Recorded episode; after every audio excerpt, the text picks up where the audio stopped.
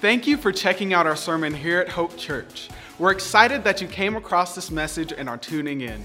We just want to make sure you're aware of a few things before we get to the sermon. First, we'd love to connect with you.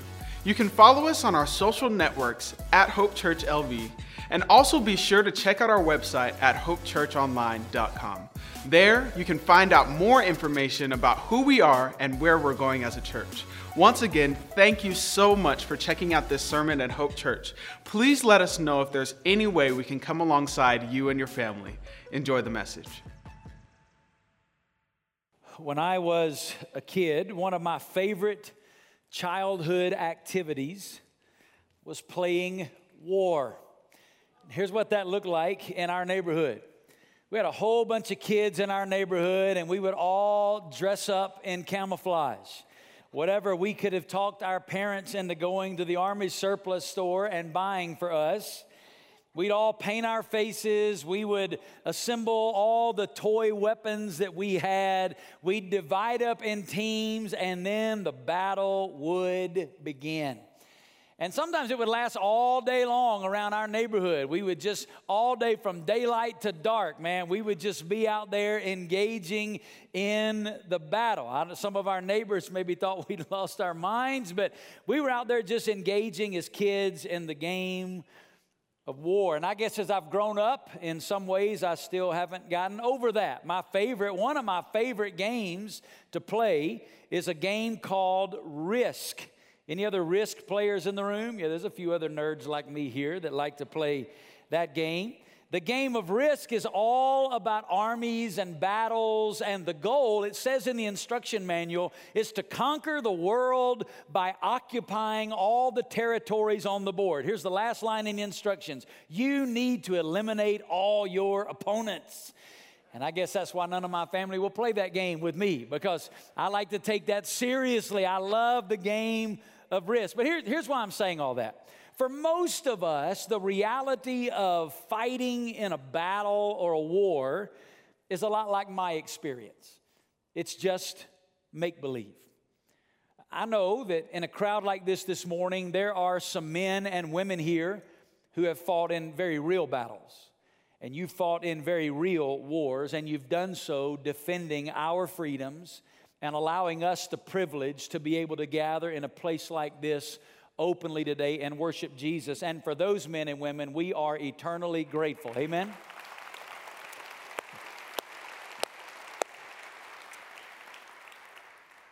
But for the rest of us, for most of us, fighting battles or engaging in combat are reserved for the make believe world of movies books, and games. If you're visiting with us today, we have, as a family of faith, for over a year, been studying verse by verse through the book of Ephesians that's found in the New Testament. It was a letter written by Paul to an early church. And Paul's taught us as we've walked through this journey together a lot of incredible truth about who we are in Christ and how Christ desires to work in and through our lives. But as we begin the last leg on the journey, this weekend we're beginning our last series and we'll bring the book of Ephesians to a close. As Paul gets to the end of this letter, he reminds us that we are in a battle.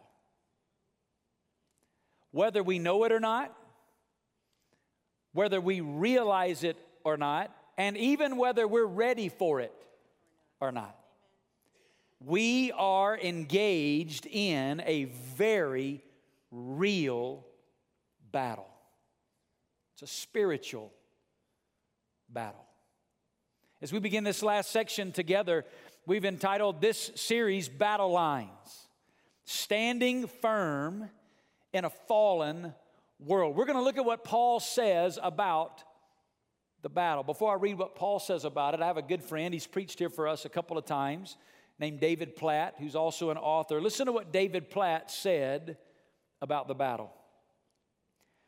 There is a spiritual battle presently raging for the souls of billions of men and women around the world. The scope of this spiritual battle is universal. It covers and comprises every tongue, tribe, language, nation, person, and people group.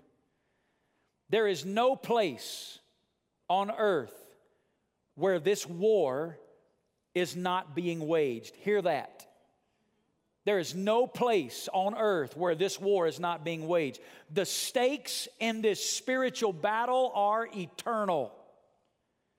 There is a true God over this world who desires all people to experience everlasting joy in heaven. There is a false God in this world who desires all people to experience everlasting suffering in hell. We do not have time to waste. The battle's real. There's an unseen spiritual world and there's an unseen spiritual battle that is very real. As a matter of fact, it's even more real in some ways than the visible physical world we live in. Now, we don't often acknowledge it, we're not often even aware of it. But there's a spiritual war, a spiritual battle taking place that's very real. I got a little reminder of the reality of this battle a couple years ago. It was after a service that we had here at Hope Church. And it was back before we were in four services. When we were in three services, I used to always have time to make my way out to the guest center and try to meet new guests and greet people out there. But with a four service schedule, it doesn't allow me to do that. But I was out there, and, and, and, and a, a mom and a little boy came up to me at the guest center. They'd just been in our service, they'd listened to the music, they'd worship, they'd listened to me preach, and now they were on their way out. And she brought her son up to me. They'd been coming to Hope for some time, and he was probably 10, 11, 12 years old. And she said, My son has something for you. And he handed me a picture. And it was a picture that he had drawn while I was preaching. And my first thought was, Well, he wasn't paying very much attention to me at all. But then I looked at the picture. And I'll never forget that image in my mind. I'm not a mystic, and I'm not saying there's a demon behind every bush, but here's what that little boy drew. And his mom said, This is what he saw while I was preaching. He drew me much more thin than I really am, amen, standing at the pulpit preaching. And behind me was an angel with wings hovering like this. And behind the angel were demons and darkness trying. Now, again, I'm not saying that that's what he saw. I'm not saying that that's what happens up here every Sunday. Here's what I'm telling you the Bible says we live in a battle that is a spiritual battle. And although we're sitting in a comfortable, air conditioned room with padded seats, you need to know something. We're right now in a foxhole. And the battle is real, whether we want to realize it acknowledge it or not. And that's exactly what Paul's writing about. So if you got your Bible, open it to Ephesians chapter 6. I'm going to read a couple of verses here that we're going to unpack today, and then we're going to walk through this series for five weekends, and then we'll bring the book of Ephesians to a close. Ephesians chapter 6, we're going to begin this morning in verse 10. If you don't have a Bible with you, we're going to put these up on the screen so you can follow along as I read. Paul says, Finally, that's his way of saying, I'm now going to conclude. But like every good preacher, Paul's got a whole lot more to say after he says, I'm closing. Finally, be strong in the Lord and in the strength of his might. Put on the full armor of God so that you will be able to stand firm against the schemes of the devil. For our struggle is not against flesh and blood, but against the rulers, against the powers, against the world forces of this darkness, against the spiritual forces of wickedness in the heavenly places. If you're familiar with this passage of Scripture, the next few verses begin to unpack for us the, what we call as Christians the armor of God. So, we're going to, over the next several weekends, unpack all of this, and we're going to really do it under three big ideas, three things that Paul says and teaches us we need to know in the battle. If we're going to be engaged in the battle, there are three things you need to know, and Paul unpacks them here in this, in this letter.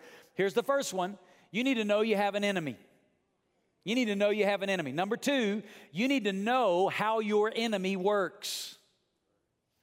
Every great general, every great military leader understands the strategy of the enemy in order to be able to defend and attack. We got to know how the enemy works. And then, number three, this is the good one you need to know you can experience victory in the midst of the battle, you need to know that we have victory and you can experience victory in the midst of the battle. So, five weekends, these are the three big things we're going to unpack. Know you got an enemy, know how he works, and know how you can experience victory. Now, today, we're just going to be right here. We're going to talk about this idea of knowing you have an enemy.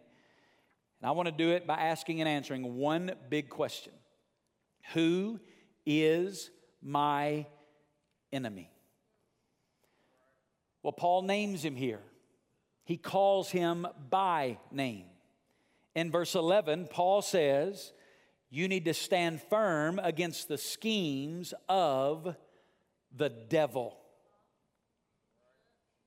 Now, I understand, even saying that, some of you have immediately begun to check out.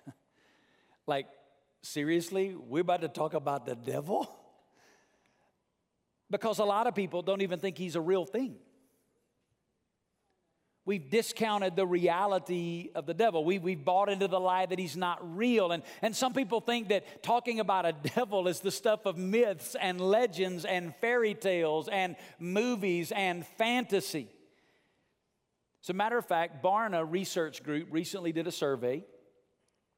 It was published and the survey was of American Christians. Let me emphasize that American Christians. Look what they discovered 60% of American Christians believe Satan is not a living being, but is just a symbol of evil. We're not talking about the average Joe and Mary out in the street. We're talking about people who've professed to be followers of Jesus Christ and devoted disciples, 60% of them would say, The devil, yeah, I get, but, but it's not a real thing. He's just a personification of evil. He is simply a caricature to describe evil in the world, but the devil is not a real person. One of the things that we're going to unpack over the next couple of weeks is that, that, that our enemy has a strategy, and chief among his strategy is deception. We need to understand that our enemy is a deceiver. As a matter of fact, it's what Jesus said about him.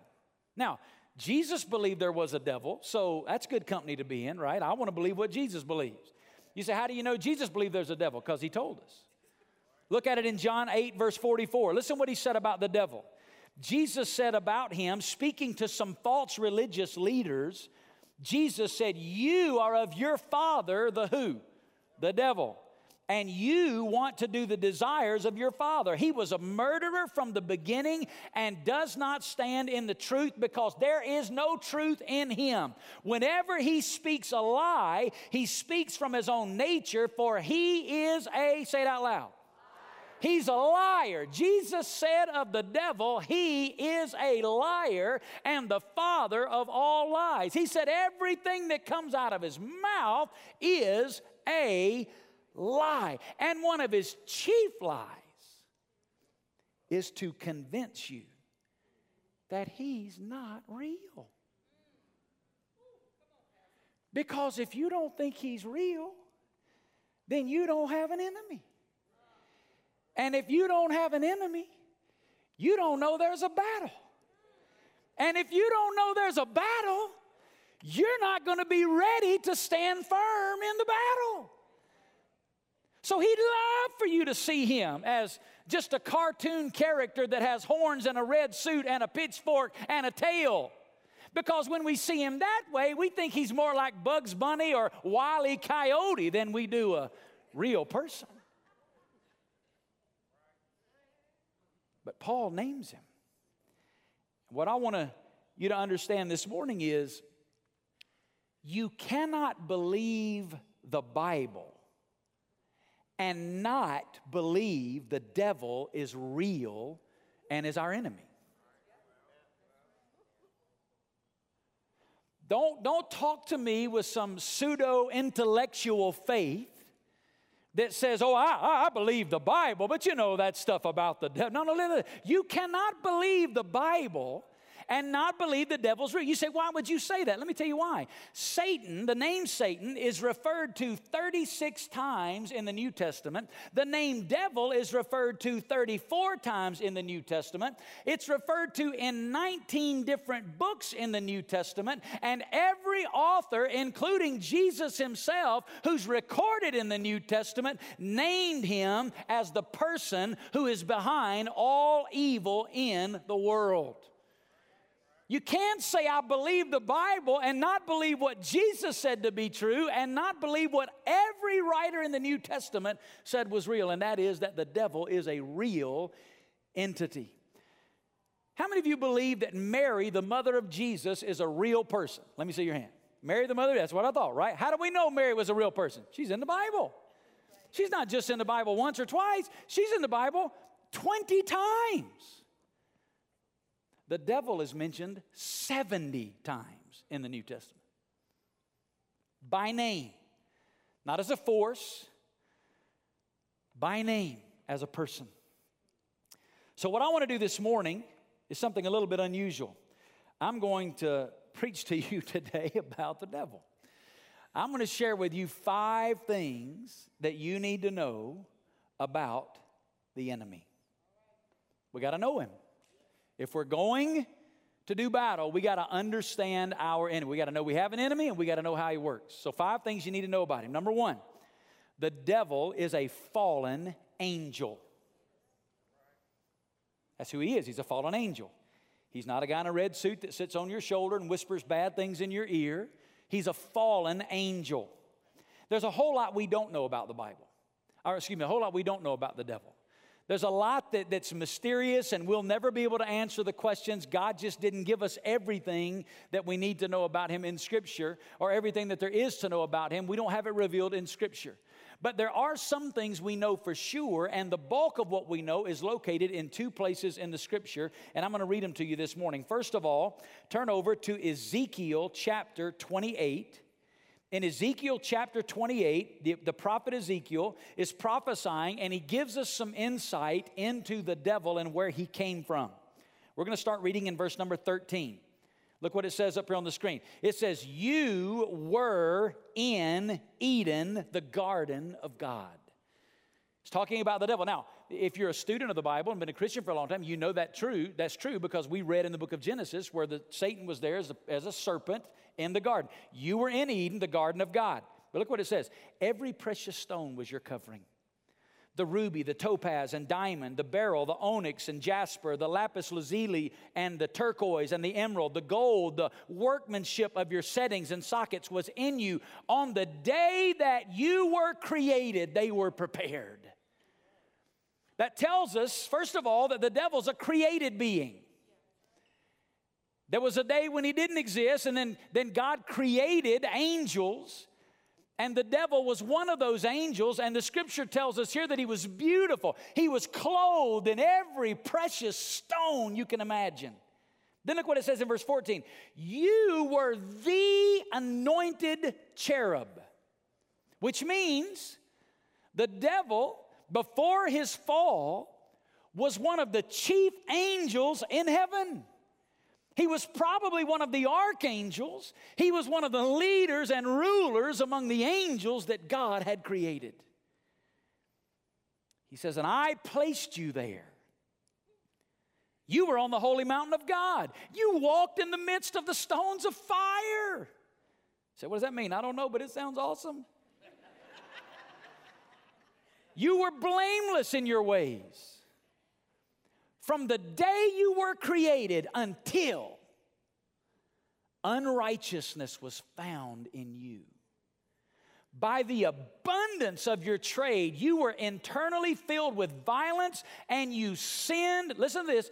Therefore, I, God, have cast you as profane from the mountain of God, and I have destroyed you, O covering cherub, from the midst of the stones of fire. The scripture teaches us that the devil was one of the angels of God, one of the choice angels of God who chose to sin against God and was cast out of heaven. You say, what was his sin? Well, the prophet Isaiah tells us Isaiah chapter 14. Isaiah chapter 14, beginning in verse number 12, listen what the Bible says. How you have fallen from heaven, O star of the morning, son of the dawn. You have been cut down to the earth, you who have weakened the nations, but you said in your heart, here was his sin. I will ascend to heaven.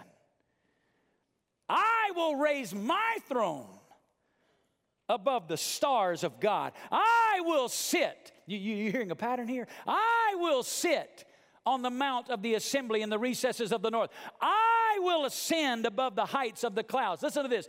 I will make myself like the Most High.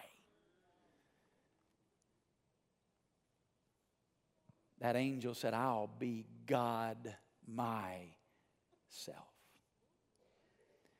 And God banished him from heaven. Now, that ought to tell us something right up front that I want to put up here on the screen that's very important.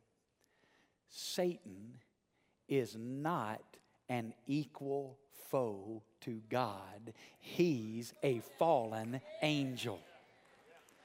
So listen, before you listen to the rest of what I'm going to say and get all weirded out, just know he is not. Some people start talking about this like God's on one side and Satan's on the other side, and man, they're doing battle with one another, and they got their angels and their demons, and we're just holding our breath, hoping we know how this thing's going to turn out in the end because they're fighting, and we just don't know how it's going to end.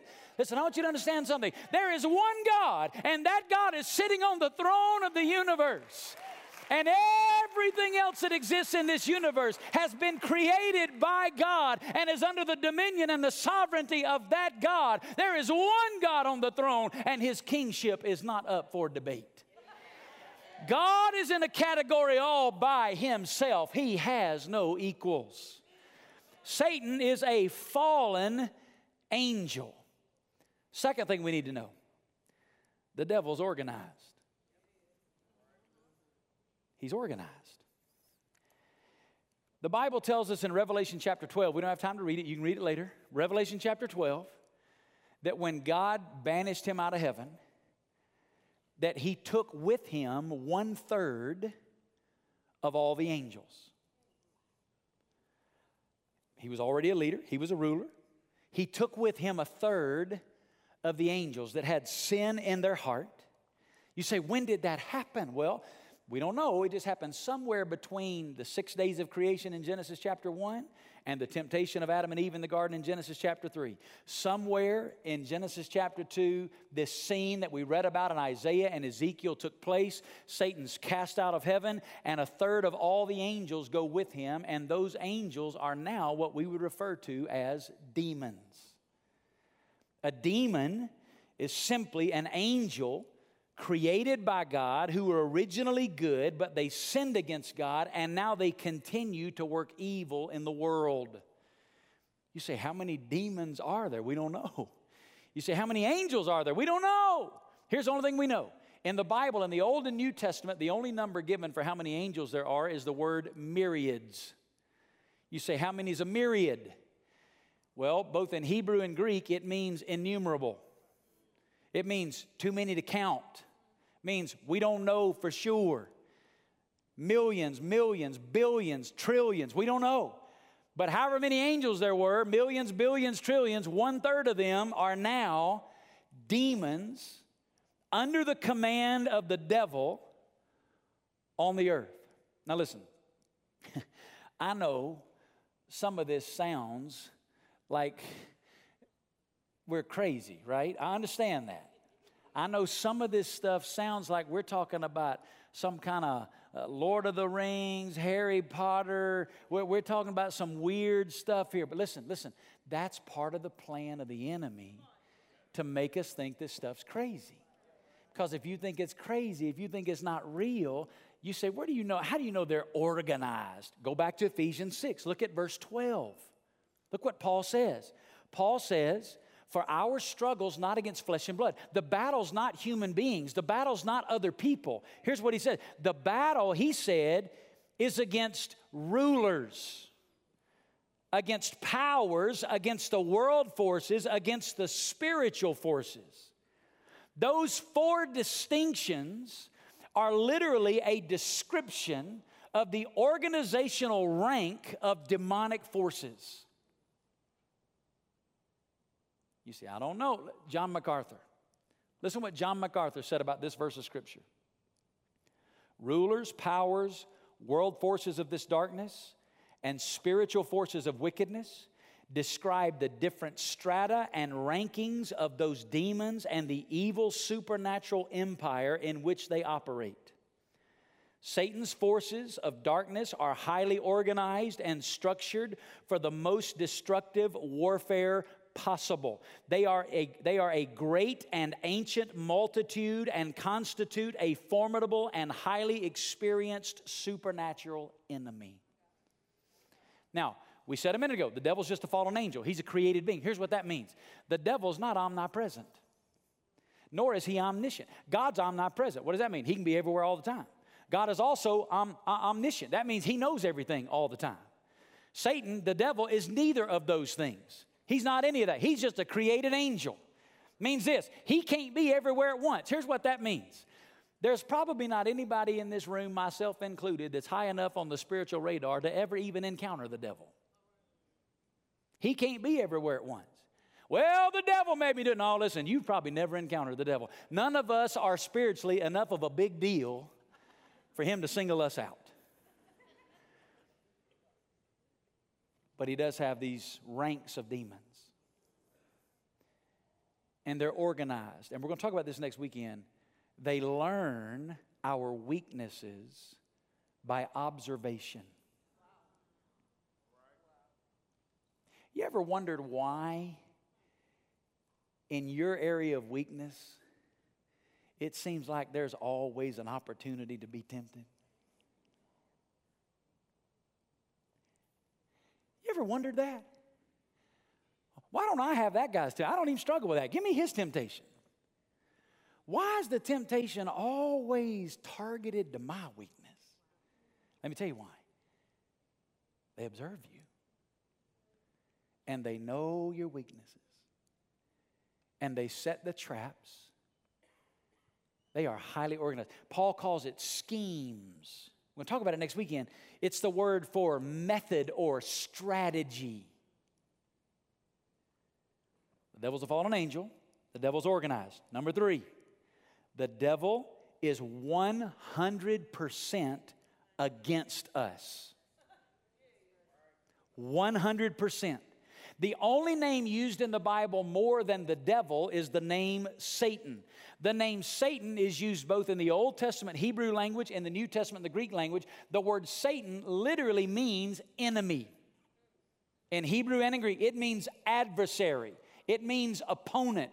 It means against you. That's why when Peter wrote about him in 1 Peter, listen what 1 Peter said. He said, Be of sober spirit, be on the alert. Your what? Say it out loud.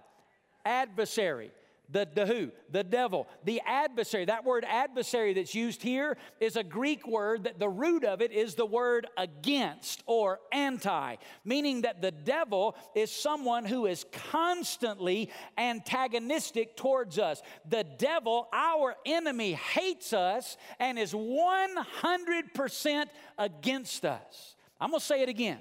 The enemy hates you. And the enemy is 100% against you.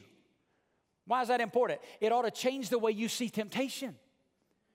You need to understand that every temptation, oh, that thing that looks so good, right? It looks like it's gonna meet my need. It looks like it's to satisfy me. It looks like it's to make me happy. It looks like it's to bring me joy. It looks like that's the answer to all of my problems. You need to understand that the one who set that on the tee hates you. And he's put that there because he's against you. He's not for you. The promise of temporary happiness is not because he likes you, he hates you. Number four, the devil is seeking to destroy us. Go back to 1 Peter chapter 5 verse 8. Look at it. Peter says, Be of sober spirit, be on the alert. Your adversary, the devil, prowls around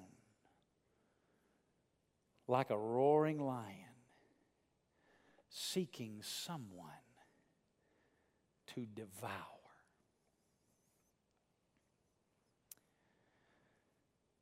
This word, devour. Ever watch the Discovery Channel? You know who you never want to be on the Discovery Channel? You never want to be the gazelle.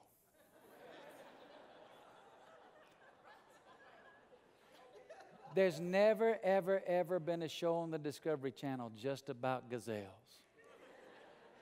If the gazelle makes it into the show, it's bad news for the gazelle. You've never heard Gazelle Week.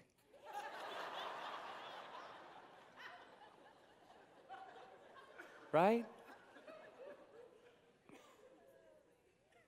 You know what it's like when you watch that lion crawling through the grass.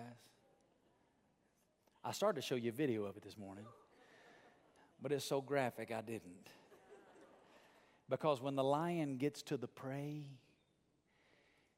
he doesn't take out a napkin and with a fork and knife. No, it's what? It's violent. With his teeth, limb from limb, he begins to rip the flesh of his prey apart. That's what that word means in the Greek language is a word that was used to describe a wild animal that had captured its prey. When you see that temptation, here's what you need to know the one who set it there hates you, and he longs to rip you limb from limb.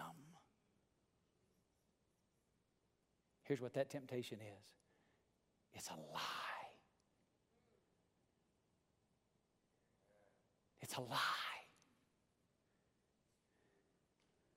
John, the gospel writer, wrote it this way The thief comes only to steal and kill and destroy. The word steal means to take without you knowing it. The word kill here is literally the word in the Greek language for butcher or slaughter. The word destroy, it's actually more than destroy. It's, it's a word that has a prefix on it that makes it total devastation. A.T. Robertson said the devil's purpose is the ruin of human beings. Now, listen, understand me. For the Christian, listen, if you're a child of God, the devil cannot destroy your soul. Your soul has been washed in the blood of Jesus. You are secure. Your eternity in heaven is settled. He can do nothing to your soul. But listen, he can destroy your testimony. And he can destroy your life, and he can destroy your marriage, and he can destroy your influence. And he can steal away God's best, and he can rob away our opportunity to be used for the glory and honor of God.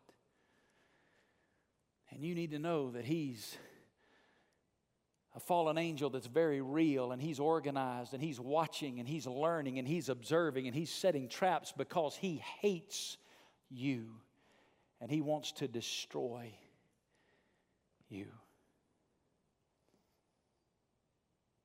Can I close with a little bit of good news? I know that this cup of encouragement you've received this morning has blessed you. But listen, listen, if I don't tell you this stuff, I don't love you.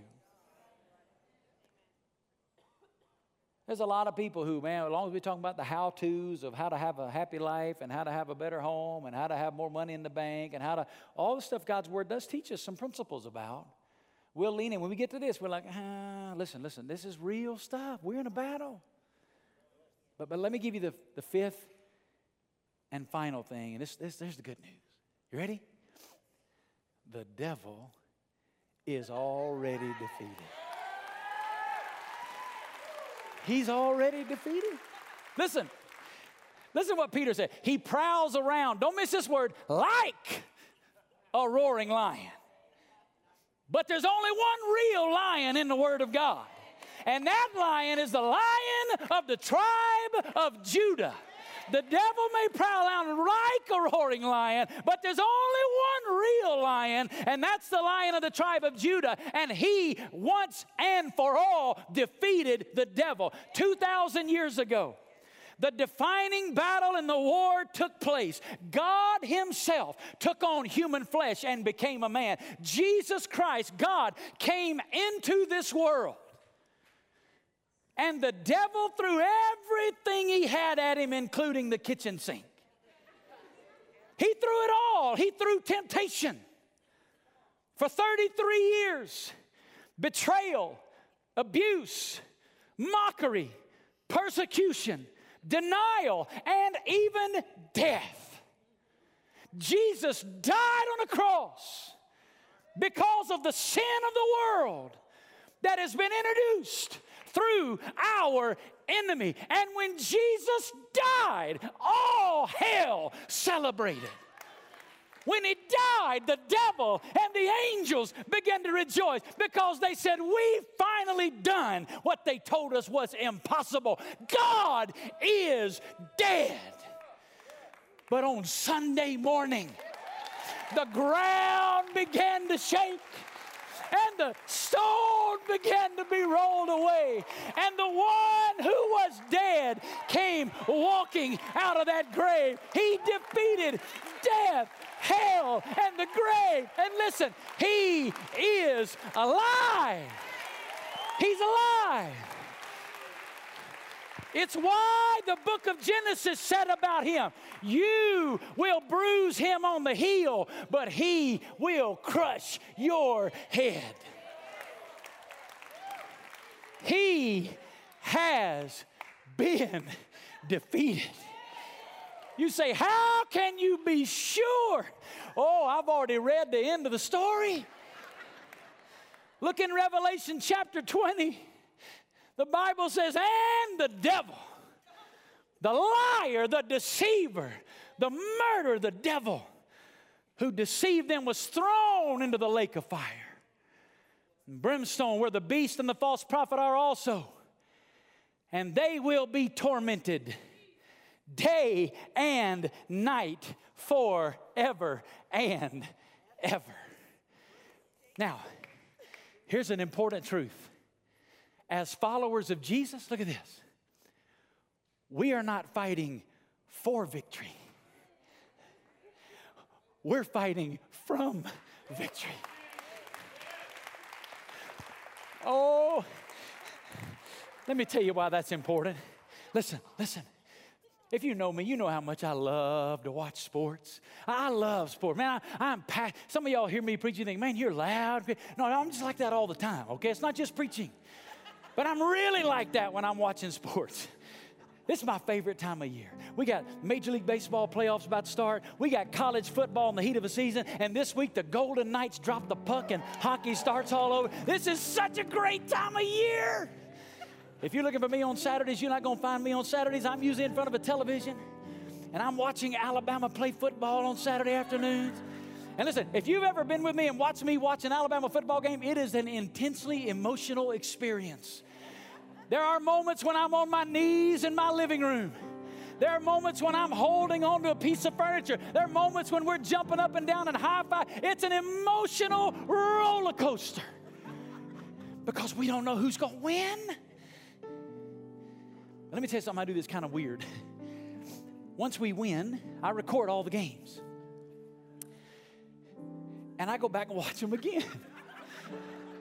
I like to watch them to look for other stuff strategy, who played here, who was doing what, within the right position. But when I watch it the second time, there's no emotion. You know why? Because I already know who won. I don't have to freak out. Christian, listen to me. We already know who won. So hear me, hear me. Stop freaking out.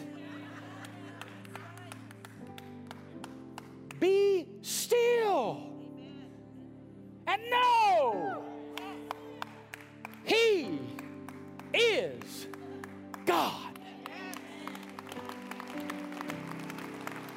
I don't know where the battle is for you today. Maybe the battle's in your marriage. Maybe it's with a child.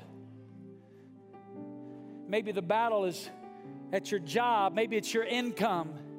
Maybe it's your health. But hear this that's not the real battle. The battle's not flesh and blood. The enemy may try to use some of those things as tactics and strategies, but that's not the real battle. The battle's spiritual. And listen to me. We've already won. Stop freaking out. Let's pray together. Father,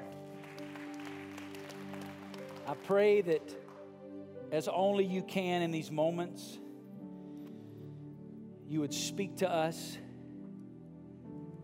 in convicting, transforming power. As you sit today quietly before the Lord,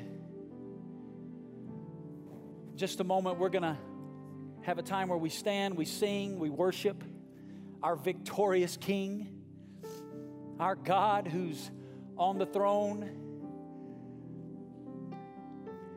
But before we do, I want to talk to two groups of people. Number one, if you're here today and you're not yet a Christian, listen, I totally understand. I totally understand how some of this stuff seems weird and strange and I get it, man. It, uh, listen, I believe it and have been believing it for 28 years, and it's still sometimes weird and strange to me to even think about. It just is. But listen, if you're here today and you're not a Christian, you need to know something. The devil hates you too and he can destroy your soul. You see, the only way to avoid the trap of the enemy ultimately is to surrender your life to Jesus. Jesus is the victory. Not me, not you, not a church, Jesus. If you're here today and you don't know Jesus, this Jesus that came into the world, died for your sin and my sin, rose again from the dead, if you don't know Jesus, when we stand in a moment and begin to sing, we have pastors all along the front. You can come to one of these pastors today and say, I need Jesus. Listen, and today you can find the victory that can be yours in Christ. Victory for all eternity. So when we stand to sing, if you don't know Jesus, you just come to one of these pastors. Say, I need Jesus. Secondly, if you're here today and you're already a Christian, you're in the battle, maybe for the first time today, you've been encouraged to know, hey, I'm going, I'm going to win. We've already won. But It doesn't change the fact that you're still in the throes of the battle. Listen, these altars are going to be open. These pastors are going to be here. If you're, if you're fighting the battle in your marriage, your home, your children, your job, your finances, your health, you come to any one of our pastors today. They'll pray with you. They'll pray for you. You can come get one of these altars today. We have volunteers that'll come and just pray over you, prayer warriors that'll pray over you. The altars are open. Our pastors are here. One of the weapons that Paul talks about later on in this chapter is the weapon of prayer. We can engage in the battle. We can call on the strength and the power and the victory of God in prayer. Lord, we come before you today. We humble ourselves and we acknowledge who you are. And we ask you today to move in power. Lord, for the lost that need to be saved, would they come and find victory in Jesus? For the saved that need to have to experience victory in the battle, would they come and pray and cry out and experience the victory, the strength of the Lord in their lives today? Lord, have your way. It's in the name of Jesus we pray.